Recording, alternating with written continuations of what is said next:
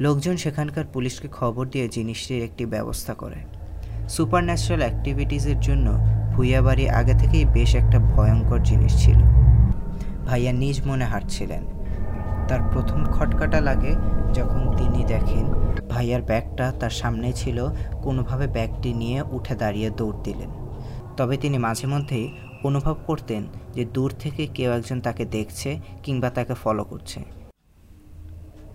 Hello everyone welcome back to another episode of the Fahim podcast আজকের এপিসোডটা একটু অন্যরকম হবে।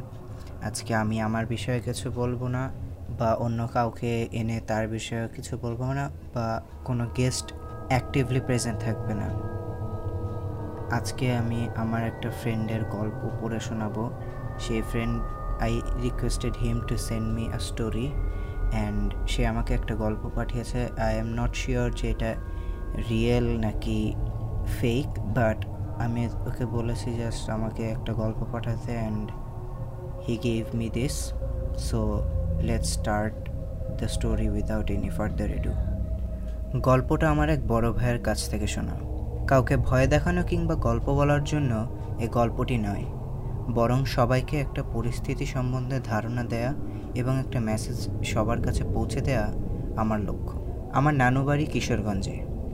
ভাইয়া তার ফ্যামিলি নিয়ে একটি গ্রামে থাকেন। সদর থেকে গ্রামে যেতে আনুমানিক সময় লাগত এক ঘণ্টা বিদেশে যাওয়ার প্রস্তুতির জন্য ভাইয়ার বেশ কয়েকদিন ঢাকায় থেকে বিভিন্ন কাজ করতে হয়েছিল। তাই তিন মাস পর ঢাকা থেকে ভাইয়া গ্রামের উদ্দেশ্যে রওনা দিয়েছিলেন সন্ধেবেলা। পৌঁছেছিল না ঠিক সময়েই আনুমানিক রাত নয়টা কি দশটায়।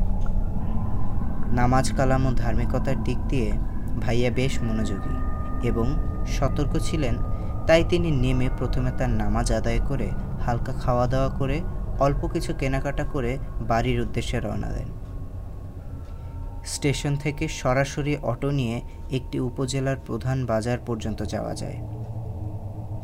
বাকি রাস্তা রিক্সা দিয়ে যাওয়া যায়, তবে এলাকার ছেলে হিসেবে তিনি হেঁটে যাওয়াটাই পছন্দ করলেন। কেননা অনেক দিন পর বাড়িতে ফিরে এসে তার নিজের পরিচিত জায়গাগুলোর মুখটা একবার পায়ে হেঁটে লেখার আগ্রহটা তার তিন মাস দূরে থাকা থেকে ভালোভাবেই জন্মেছিল। সাড়ে দশটা কি এগারোটার সময় তিনি বাড়ির উদ্দেশ্যে রওনা দিলেন। তিনি যেই রাস্তাটি দিয়ে যাবেন সেই রাস্তা দিয়ে আমি নিজেও অসংখ্যবার এসেছি। একটা পারফেক্ট গ্রামের রাস্তা যেটা পাকা করা এবং প্রাকৃতিক বৈশিষ্ট্য যদি আপনারা একসঙ্গে উপভোগ করতে চান তবে এই রাস্তাটা তার জন্য বেস্ট প্রথমে মেইন রোড দিয়ে গিয়ে তারপর ডানে মোড় নিতে হয়, সবগুলো রাস্তাটাই পাকা করা। ডানে মোড় নেওয়ার পরে একটা তেঁতুল গাছ আছে, যার পাশে একটা পুকুর, তার পাশে একটা বড় মাঠ, তারপর অনেকগুলো বাড়িঘর, দুপাশে ছড়িয়ে ছিটিয়ে থাকে। যেতে যেতে একটা মাঠ পেরোয় সামনে ভুইয়া বাড়ি বিয়ে বাড়ির সমস্যা সম্বন্ধে এলাকার সবাই জানে। যদিও নিজের চোখে কিছু দেখেছে এমন মানুষ পাওয়া দুষ্কর, তবুও মানুষের কাছ থেকে শোনা বিভিন্ন ঘটনা তো মনের ভিতর ভয় তৈরি করতে সময় লাগে না। এবং বিশেষ করে সময়টা যখন এত রাত। নিজের চোখে কোনো স্পিরিচুয়াল অ্যাক্টিভিটি হয়তো কেউ দেখেনি, তবে একটা ঘটনা সবার কাছ থেকে শুনেছি। যেটা মিথ্যা হওয়ার কোনো সম্ভাবনা নেই বলে আমার মনে হয়। ঘটনাটা হলো এমন যে, ভুইয়াবাড়ির কথা আমি বলছিলাম, সেই ভুইয়াবাড়ির পেছনের দিকে মোটামুটি একটা জঙ্গল, যার এক কোনায় কয়েকটি কবরস্থান এবং তার অপোজিটে পাশে মেইন রোড শুনেছিলাম একদিন ভোরবেলা নাকি কিছু মানুষ নিয়মিত সেই রাস্তা দিয়ে নিজেদের কর্মস্থলে যাওয়ার সময় একটি গর্তে নববধূর লাশ খুঁজে পেয়েছিল। মেয়েটির মুখের আলতাও তখন শুকোয়নি। যখন তার গা ভিজেছিল রক্তে। লোকজন সেখানকার পুলিশকে খবর দিয়ে জিনিসটির একটি ব্যবস্থা করে। সুপার ন্যাচারাল অ্যাক্টিভিটিসের জন্য ভুইয়াবাড়ি আগে থেকেই বেশ একটা ভয়ঙ্কর জিনিস ছিল। এবং ওই ঘটনার পর থেকে ভয়টা যেন আরও শক্তপোক্ত হয়ে মনের ভিতর বসে যায়। বাবা মায়েরা তাদের সন্তানদের দিনের বেলায় সেখানে খেলতে যেতে নিষেধ করতেন। স্বাভাবিক কাজকর্ম তো সেখানে হতোই না বরং মানুষ দিনের বেলাতেও ওই রাস্তা দিয়ে যাওয়াটাকে অপছন্দ করতেন। বরং দশ মিনিট অন্য রাস্তা দিয়ে ঘুরে লম্বা পথ নিয়ে রাস্তা পার হতেন। দিনের আলোয় সবার সাথে বসে হয়তো এই কথাগুলোকে নিছক গল্প কিংবা বিনোদনের সামগ্রী মনে হচ্ছে। কিন্তু যখন আমার ভাই এই কথাগুলো আমাকে বলেছিল, আমি বুঝতে পেরেছিলাম তার কথাতে কতটা ভয় এবং কতটা কষ্ট লুকিয়ে আছে। তিনি বুঝতে পেরেছিলেন যে হয়তো অন্য রাস্তা দিয়ে ভালো হতো। তবু নিজের ধর্ম এবং আল্লাহর উপর দৃঢ় বিশ্বাস রেখে বলেছিল যে, আমি কারোর ক্ষতি না করলে কেউ আমার ক্ষতি করবে না এবং আল্লাহ সব সময় আমার সাথেই আছেন। সেই ভুইয়া বাড়ি ক্রস করার পর আবার রাস্তা কিছু দূর গিয়ে কয়েকটা বাড়িঘর, মাঠ, তারপর শুরু হয় বিরাট এক দিগন্ত বিস্মিত ক্ষেতের। তার পাশ দিয়ে ছোট ছোট কয়েকটা মাঠ পার করে ডান পাশে একটা বড় কবরস্থান এবং কিছু দূর গিয়ে বাম পাশে একটা বড় পুকুর। তারপর স্বাভাবিক গ্রামের বন্ধুর পথের মতো গাছতলা দিয়ে হেঁটে হেঁটে বাড়িঘর পুকুর ঘাট পার হয়ে একসময় নিজের বাড়িটাও অন্যদের বাড়ি থেকে আলাদা করে দেখার মতো কিছু থাকে না। যাই হোক, এই হচ্ছে আমার ভাইয়ের রাস্তা এবং এই রাস্তাটি তিনি পার করতে মোটেও ভয় পাচ্ছিলেন না কিংবা শঙ্কিত অনুভব করছিলেন না, কেননা এ রাস্তা তার চিরচেনা এবং তার বাল্যকালের বন্ধু। ভুইয়া বাড়িটা ঠিকভাবে ক্রস করার পর ভাইয়া মোটামুটি সাহস ফিরে পেয়েছিলেন যে তার সাথে কোনো ঝামেলা হবে না কিংবা হয়নি। এবং তিনি ভালো করে সব দোয়া দূরত পরে এই রাস্তাটা পার হচ্ছিলেন। এবং রাস্তাটা পার হয়ে বেশ খানিকটা পথ গিয়ে সেই দিগন্ত বিস্তৃত মাঠের পাশের রাস্তা দিয়ে হাঁটা শুরু করবেন। সময়টা ছিল বর্ষাকাল। পুরো মাঠে পানি জমেছিল দেখে মনে হচ্ছিল কোনো বিশাল বড় এক নদী। পানির উচ্চতা হাঁটুর উপর উঠবে বলে আমার মনে হয় না। ভাইয়া নিজ মনে হাঁটছিলেন। তার প্রথম খটকাটা লাগে যখন তিনি দেখেন ওই পানির ঠিক তীরের দিকে নৌকার উপর বসে কে যেন কচুরিপানার দলগুলো নিজের নৌকায় উঠাচ্ছিল। তিনি কিছুক্ষণ অবাক দৃষ্টিতে তাকিয়ে থাকেন।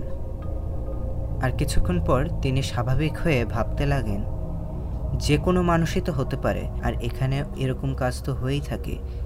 তাই তিনি বিষয়টাকে একদমই তোয়াক্কা না করে তিনি পথ ধরলেন। দুই মুহূর্তের স্বস্তির পর সেই বিশ্রী ঘটনাটি তার সাথে ঘটবে বলে তিনি একদমই মনে করেননি। সেই লোকটি হঠাৎ করে সেই নিচু ভূমি থেকে উঠে তার সামনে বসে নিজের পা কামড়াতে শুরু করে। দৃশ্যটা এতটা বিট ঘটেছিল যে ভাইয়া নিজের ঘোর সামলাতে না পেরে পিছনের দিকে পড়ে যান। তার জীবনে তিনি যত দোয়া দরুদ কালাম জানতেন, অনবরত সেগুলি মুখে জাবড়াতে শুরু করেন। সেই ব্যক্তিটি উঠে দাঁড়াল। তার পা রক্তাক্ত গায়ের গন্ধ। উঠে স্থানীয় ভাষায় বলল, তার ক্ষুধা পেয়েছে। ভাইয়া নিস্তব্ধ। জীবনে আসলে এমন কোনো পরিস্থিতির মুখোমুখি হননি। এরপর মস্ত এক সাউন্ড বক্সের যদি কেউ গায়ে পুরোদমে চিৎকার করে কোনো কিছু বলে, ওরকম চিৎকার দিয়ে সে আবারও বলল, খিদা লেগেছে। ভাইয়া উঠল আকৃতিটি নিজের স্থানে নিচে তাকিয়ে দাঁড়িয়েছিল। তিনি বললেন, কতক্ষণ সময় গিয়েছিল তা আমার মনে নেই। তবে বেশ খানিকটা সময় গিয়েছিল, বংশীর নিচে তাকিয়েছিল। ওরকম চিৎকারটা কি সেই ব্যক্তি দিয়েছিল নাকি ভাইয়ার মনের ভ্রম, তাও তিনি জানেন না। তবে তার যতদূর মনে হয়েছিল, ওই চিৎকার, এরপর তার গানগুলো অনেকক্ষণ ধরে স্টান হয়েছিল এবং এ থেকে তিনি বুঝতে পারলেন না, আসলেই ওখানে অনেক শব্দের কিছু একটা ঘটেছে। কাতার কণ্ঠে ভাইয়া জিজ্ঞেস করলেন, কি খাবা? আমার কাছে তো কোনো খাবার নেই। সে বলল, পিঠা খাব। কথাগুলো তখন কেমন যেন ভাইয়ার মাথায় একটা প্যাটার্নে এসে যাচ্ছিল। কেননা তিনি আগে যত গল্প শুনেছেন মুরব্বীদের কাছ থেকে, এই রিলেটেড সবগুলো গল্পই প্রায় তিনি জানতে পেরেছেন যে এই খারাপ ধরনের জিনিসগুলো মানুষকে দেখলে পিঠা খেতে চায়। ভাইয়ার সাথে সাথে বলে দিলেন, আমার কাছে পিঠা নেই, আমি বাড়িতে গিয়ে তোমার জন্য পিঠা আনার ব্যবস্থা করব। এমন সময় সে ব্যক্তিটি তাকে বলল, যা। খুব জোর পথে ভাইয়া হাঁটা ধরলেন। হাঁটতে হাঁটতে আবারও আয়াতুল কুর্সি সহ অন্যান্য জিনিসগুলো তিনি পরে নিলেন। যখন তিনি তাড়াতাড়ি করে বাড়ি যাওয়ার পথে হাঁটছিলেন, সেই পুকুরটা তার রাস্তায় পড়ল।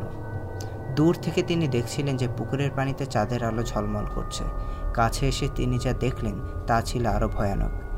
কে যেন ঘাটে বসে কাপড় কাচ্ছিল। রাতের বেলায় বিষয়টা অসম্ভব, তখন তার মনে হলো, তার সাথে আগে একটা প্যারানর্মাল কাজ হয়ে গেছে, সুতরাং এর কাছে না গিয়ে তিনি সোজা রাস্তায় হাঁটা ধরলেন। পুকুরের পাড়ে যাওয়ার সাথে সাথে তার কেন যেন একবার আই কন্ট্যাক্ট হয়ে গেল। এক দৃষ্টিতে একজন মহিলার মতো অবয়ব তার দিকে তাকিয়েছিল। ভাইয়া সরাসরি চোখ সরাতে পারলেন না, কিন্তু কিছুক্ষণ পর নিজেকে সামনে নিয়ে হাঁটা ধরলেন। হাঁটতে হাঁটতে ভাইয়া বাড়ির বেশ খানিকটা কাছে চলে এসেছিলেন। এখানকার রাস্তাটা বেশ অন্ধকার এবং একটা মোড়ে প্রাচীন একটা মঠ রয়েছে। মঠ হচ্ছে মিনি মন্দিরের মতো। জায়গাটা মোটেও সুবিধার নয় এবং বেশ ভয়ঙ্কর। হাঁটতে হাঁটতে ভাইয়া পুকুরটাকে পার করে মথ পার করে ফেললেন। তখন রাস্তায় অনেকগুলো সুপারি গাছ পড়ে। একটা সুপারি গাছের উপরে শব্দ হচ্ছিল দেখে ভাইয়া অনেক আগে থেকে ভয়ে ভয়ে হাঁটছিলেন। কাছে গিয়ে তিনি যখন দেখলেন উপর থেকে কিছু একটা নামছে, তখন ভাইয়া আরও ভয় পেয়ে যায়। ভাইয়ার বুকে প্রাণ ফিরে আসে যখন তিনি দেখেন এটা তার এক বন্ধু। মনে মনে বলেন, খুব জোর বাঁচা গেল। গ্রামে সুপারি পাড়া কিংবা সুপারি চুরি করা একটা ট্রেডিশন মতো। সবাই করে, কেননা দিনের বেলা সুপারি চুরি করার পরিস্থিতি থাকে না, তাই রাতের বেলা সুপারি নিয়ে সেগুলো দিনের বেলা বিক্রি করে অল্প কিছু টাকা পায় মানুষ। তাই ভাইয়া বিষয়টির সাথে অনেক বেশি পরিচিত। সেই বন্ধু নেমে ভাইয়ার সাথে হাঁটা শুরু করলেন এবং বিভিন্ন জিনিস জিজ্ঞেস করা শুরু করলেন। ভাইয়াকে বলল যে, তোর তো অনেক কষ্ট হয়েছে, ব্যাগটা আমার কাছে দে। ভাইয়া ব্যাগ দেওয়ার সাথে সাথে তার সেই বন্ধু দুই লাফে আবার সুপারি গাছের উপর উঠে যায়। ভাইয়ার মনে হচ্ছিল তার গায়ের সবগুলো নিউরন যেন বাইরে হয়ে আসবে এমন একটা অবস্থা। এত ভয় সে জীবনেও পায়নি। কিছু মুহূর্ত পরেই তার ব্যাগটা আবার সুপারি গাছ থেকে নিচে পড়ে গেল। ব্যাগটি ছেঁড়া ফাটা অবস্থায় ছিল এবং ভিতরের জিনিসপত্র উল্টাপাল্টা করা ছিল। এমন একটা পরিস্থিতিতে ভাইয়া কি করবে বুঝতে না পেরে আবার দোয়া দৌড় পড়ে কিছুক্ষণ দাঁড়িয়ে থেকে তার মাথাকে স্থির করে ঠান্ডা মাথায় হাঁটা শুরু করল। হাঁটার সময় ভাইয়া নিজের সাহস বাঁচিয়ে আশেপাশে দেখেছিলেন যে কোনো অস্বাভাবিক কোনো বিষয় ঘটলে যেন নিজেকে তিনি সামলাতে পারেন। যখন তিনি আশেপাশে দেখছিলেন, হঠাৎ করে তিনি নরম একটা কিছুর সাথে ধাক্কা খান এবং তার সামনে দেখতে পান একটি কুকুর। কুকুরের সাথে তিনি ধাক্কা খাওয়ার পরও কুকুরটা চলে গেল। কিছু দূরে গিয়ে আবার সেই কুকুরটা পিছন থেকে তার গায়ে ধাক্কা দিয়ে অন্য পাশে চলে যায়। ভয় তার পুরো গা জমে যায়। এবং তিনি ঘামতে ঘামতে নাজেহাল অবস্থায় পড়ে যান। আবারও সব কালাম তিনি মোটামুটি একটা কণ্ঠে যেন আশেপাশে কেউ থাকলে শুনতে পান, সেভাবে পড়তে থাকেন এবং পড়তে পড়তে পার হন। তিনি মাঠটা পার হয়ে বেশ খানিকটা বাড়ির কাছেই চলে এসেছিলেন। হঠাৎ তার চোখে কি ভেবে উপরে একটা গাছের দিকে পড়ল। সেখানে ওটা বসেছিল, ভাইয়ার দিকে তাকিয়ে পা দোলাচ্ছিল। এবং এখন তার অবয়বটা খুব একটা স্পষ্ট না। ভাইয়া তাড়াতাড়ি পথ ধরলেন। বাড়ি বেশ দূরে না। তখনই তার মনে হলো যে এই ধরনের জিনিসগুলো ইচ্ছা করে তাদের পাগুলো মানুষের মাথার উপরে রাখে এবং মানুষরা যদি তাদের পায়ের নিচে দিয়ে অতিক্রম করে, তাহলে নাকি তারা তাদের উপর ভর করতে পারে। বিষয়টাকে নিয়ে তিনি জটিলভাবে কখনো ভাবেননি, তবু কেন যেন তার মনে হলো, এটা করা উচিত হবে না। তিনি রাস্তার একপাশে সরে গিয়ে তাড়াতাড়ি ওই জায়গাটাকে ক্রস করলেন। তখন সেটা তার চোখের সামনে দুই আঙ্গুল দূরত্বে তার গায়ের উপর শ্বাস ফেলেছিল। হঠাৎ করে এত উঁচু গাছ থেকে তার সামনে এসে পড়া ভাইয়া এত বেশি ভয় পেয়েছিলেন, তিনি প্রায় তার সেন্স হারিয়ে ফেলেছিলেন। তিনি মুখ তুলে তাকালেন। সেখানে তিনি কোনো জ্বলন্ত চোখ দেখতে পাননি কিংবা সাদা কাপড় পরা কিংবা সাদা শাড়ি পরা খোলা চুলের কোনো ভৌতি দেখতে পাননি। এমন একটা অবয়ব যা তার সামনে আছে, কিন্তু তার কোনো কিছুই মেলাতে পারছিলেন না। যেন আশেপাশে খুব একটা বেশি অন্ধকার নেমে এসেছিল।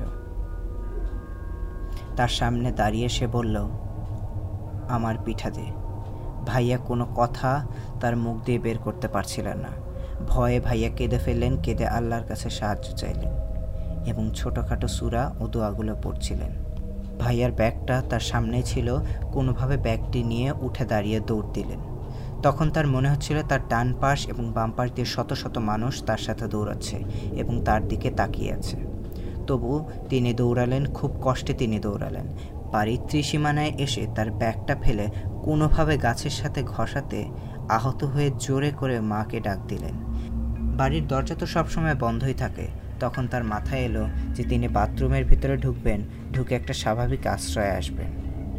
কেননা খোলা জায়গা থেকে সেটা বেশ সাহস জোগানোর একটা স্থান। কিন্তু তখন তার মাথা কাজ করছিল না। তিনি সেই বাথরুমের ভিতরে গিয়ে কোনোভাবে দাঁড়িয়ে সেন্সলেস হয়ে পড়েন। যখন তার চোখ খুলে, তখন তার পুরো গায়ে ব্যথা। তিনি মনে হচ্ছিল যে খুব একটা লম্বা পথ দিয়ে দৌড়াচ্ছিলেন এবং পিছন থেকে কে যেন তাকে ডাকছে।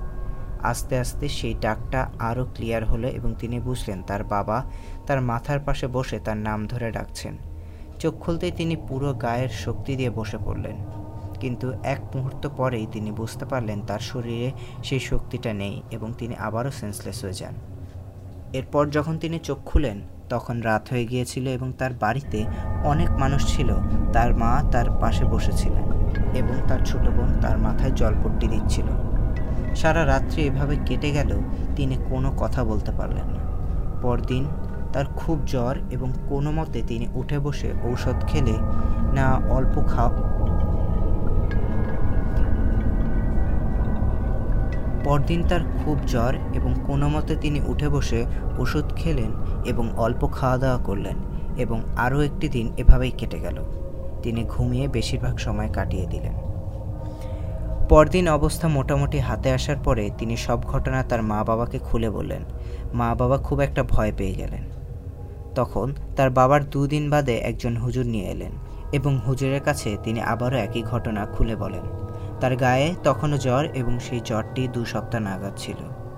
হুজুর অনেকক্ষণ তার বাবার সাথে কথা বলার পর সবাই একত্র হয়ে বসলেন।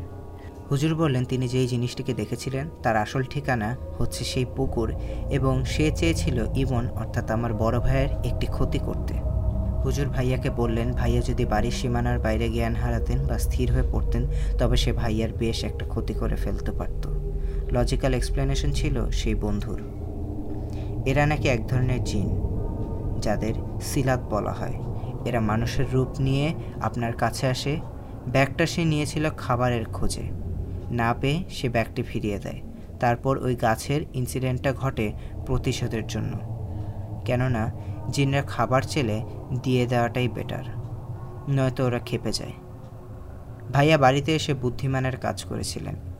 এই বাড়িটা সব খারাপ জিনিসের থেকে বাঁধানো ছিল, তাই সে বাড়ির ভেতরে আসতে পারেনি। এরপর ভাইয়ার সাথে এমন ঘটনা আর ঘটেনি। তবে তিনি মাঝে মধ্যেই অনুভব করতেন যে দূর থেকে কেউ একজন তাকে দেখছে কিংবা তাকে ফলো করছে।